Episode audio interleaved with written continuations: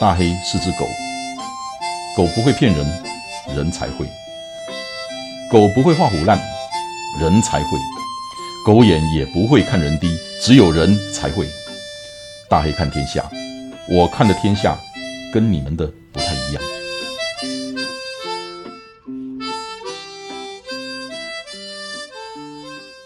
大家好，今天我们来谈一个话题：选择和努力。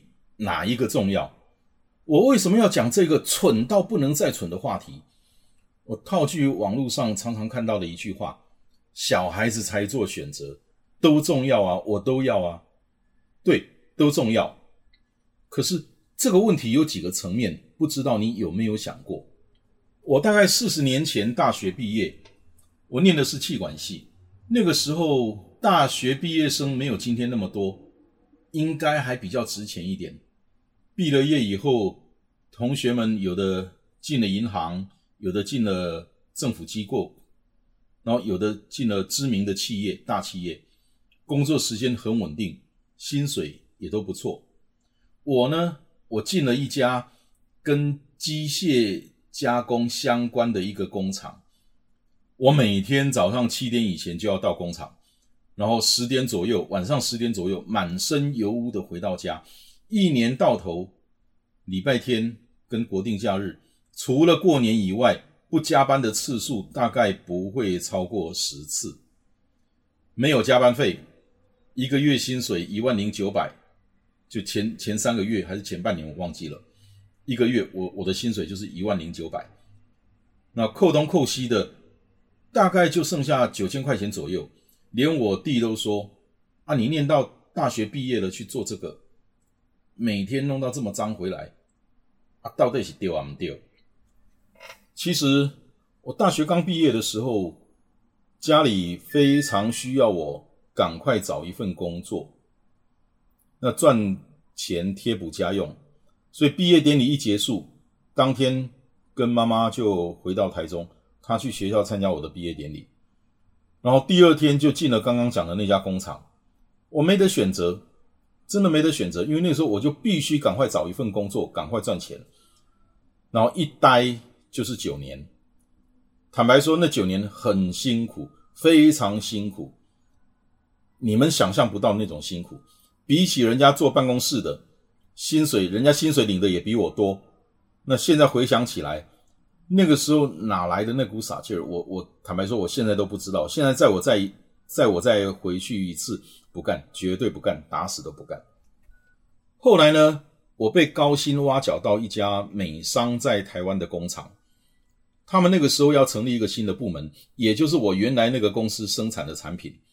那这个美商公司呢，薪水好，福利好，八点上班，五点下班。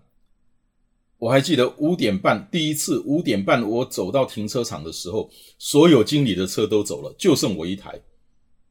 哇！我第一次碰到这个情况的时候，整个嘴巴大到不知道什么样子，太不可思议了。不止这样子，而且还周休二日。这个工厂大概是一九六零年代美商在台湾成立的，那个时候就周休二日了。据说是台湾第一家周休二日的公司工厂。一九六零年代，那因为以前在第一家工厂的经验。还有养成的工作习惯跟态度，那么我这个只有三十多个人的小部门，效率跟业绩都非常好，那我也我也就成了全公司的焦点，最年轻的经理、空降部队、明日之星，什么光芒都来了。然后进去三个月左右呢，总经理来找我，他叫 Terry Plum，是我工作生涯中第二个导师，我我一直记得，也一直很感谢他。他要我去另外一个七百多个人的装配部门，那是一个全公司最大人最多的部门。他要我考虑看看，第二天给他答复。他离开我的办公室以后呢，我那个部门的领班，我还记得他的名字，叫做张明忠。他那个时候在公司的年资已经有二十多年，快要退休了。所以公司的人事物生态，他是熟到不能再熟。他跟我说：“你千万不要去那个部门，太复杂，那些领班都不好惹，从来没有一个经理压得住。啊，你在这里做得好好的，又是明日之星，千万不要去冒那个险。”那个时候，我真的毫不犹豫的就跟他说：“我一定要去了。如果那个部门真的像你们讲的都那么烂。”那再烂也就这样子了。这么好的机会，我不去才是傻瓜。这一去，几年下来，又给我带来了很多次的挑战跟机会。那些当年勇就不说了。总之，我告诉你，我一九九八年四月离开那个公司，前一年我的年薪领了八百多万台币。不过后来创业之后没有多久。亏光了，连以前的老本都亏光了。然后离职之前，公司的一个一个 VP，其中一个 VP 叫做 Mike Binder，他也当过我的主管。他给我写了一封信，内容大概就是说：你在公司这段期间，公司不管什么时候、什么地方需要你，你从来没有拒绝过，而且你的表现也远远超过所有人的期待。我相信你有一天一定自己会创业。希望那个时候你可以让我当你的股东，哇！我我我把这封信当成是我在那家公司八年期间我最大的一个肯定，真的很感动。在那八年里头，因为工作的关系，我跑遍了除了非洲以外几乎全世界所有的主要城市。如果再加上后来的几年，我住过连续超过三个月以上的城市，有七个，算一算有七个。那台中不算哈，这两个工作前后大约十七年的时间，我们来算一笔账。我先画两条直线，横轴跟纵轴，然后横轴的刻度是时间，以年为单位；那纵轴的刻度是一个计量，你可以把有形的金钱、无形的投入、付出或收获、产出都都加在一起，就是。所谓的 x 轴、y 轴，然后你再画两条曲线，第一条是金钱的收入，再加上经验、机会、口碑这些无形的收获的总和，你会发现这一条曲线会从那个零零 x 轴、y 轴零零的那个原点，沿着时间轴慢慢的有往右上方画出去，时间越长。这条曲线的幅度越陡，斜率越大。然后你再画一条曲线，在这个图形 x 轴、y 轴这个图形从左上方往右下方画，也就是说，你随着时间年份的延伸，我在时间上、精神上、体力上种种这些付出，再加上。一些什么牺牲啦、机会成本啦，就像陪伴家人的时间啦，牺牲陪着小孩一起成长的机会啦，失眠啦、肝病啦、胃病啦、精神病啦，种种这些东西，你会慢慢的递减下来。所以，一个是从原点，也就是左下方，慢慢的往右上方延伸出去的曲线，然后那个斜率越来越陡。然后另外一条呢是。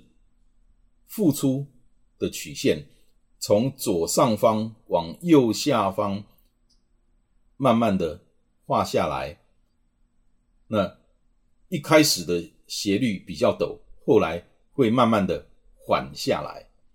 其实这个图代表的是一种累积，它不是加法或乘法的那种累积，而是经济学里头 margin 就是边际的那个简单的观念。这个也是一种选择的观念。人生这条道路上，你没有办法随时随地、随心所欲的去做选择。有时候，你甚至连选择的余地都没有。我们再讲一个例子，也是我自己的。二十多年前第一次创业，我在大陆开工厂。创业之前信心满满，工厂管理的十八般武艺、专业知识、经验。在那个行业里头的知名度，我根本就没有做不起来的可能，真的信心满满。然后工厂开始营运之后，日子一天一天过去，一个月一个月过去，所有事情，所有发生的事情跟预期的都完全不一样。那原本非常自豪的那个十八般武艺，根本就毫无用武之地。然后反观同行的那些大陆朋友，他们也也也在大陆，也在那个地方开工厂，那都是大陆的朋友。他们一个个开名车、买豪宅，个个荷包满满，那日子过得悠哉悠哉、舒服的不得了。而我，我却一直过着那个苦哈哈，经常为了没钱发薪水、付货款，睡不着觉的那种日子。那个时候，我我当时自认我的脑子不笨，我也都比人家努力，而且他们工厂做出来那些产品，我根本看不上眼，根本不屑一顾。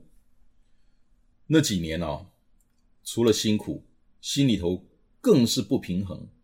老天爷的眼睛都瞎了吗？他们有钱，都是因为靠了关系，在土地、企业改制上捞了一大笔。当初的这些机会，也都有找上我。找上门的时候，一方面我的胆子不够大，我我担不起那个风险；另外一方面，我也认为，我只要在本业上我兢兢业业。一定会有自己的一片天。然后事隔这么多年，那时候的那些朋友，有的人不在了，有的公司工厂不在了，要不然也都没有了那个时候的那些风光。我现在回想起来，如果再让我做一次选择，我还是会选择同样的路，只不过头会低一点。腰也会再多弯一点，真的。如果你以一场马拉松一个马拉松的那个例子来看，这是一个长期的长距离的比赛。一开始我比较慢，而且我的撞墙期很多次，很久。可是到了现在，我不敢说我就我就赢了，不是。可是我现在应该。过得都比那些朋友，大部分的那些人好得多，比较好，好得多，而且一样的斗志昂扬，有点那种倒吃甘蔗的感觉。我想在这这今天这个话题里头，我想讲的就是说，选择你不一定会选对，你手上也不一定会有好牌，有时候你连牌都没有。可是呢，有一个东西叫做努力，不管在什么时候、什么环境之下。你都要努力，而且是非常的努力。错误的选择有时候也会跑出好的结果来，奇迹也需要一点时间跟累积的。好，今天的内容就到这里，希望对你有所帮助，有所启发。如果你有什么问题，或或者是想跟我交流，要聊一聊，你知道要怎么找我。疫情之下，祝你和家人。一切平安、健康，再见。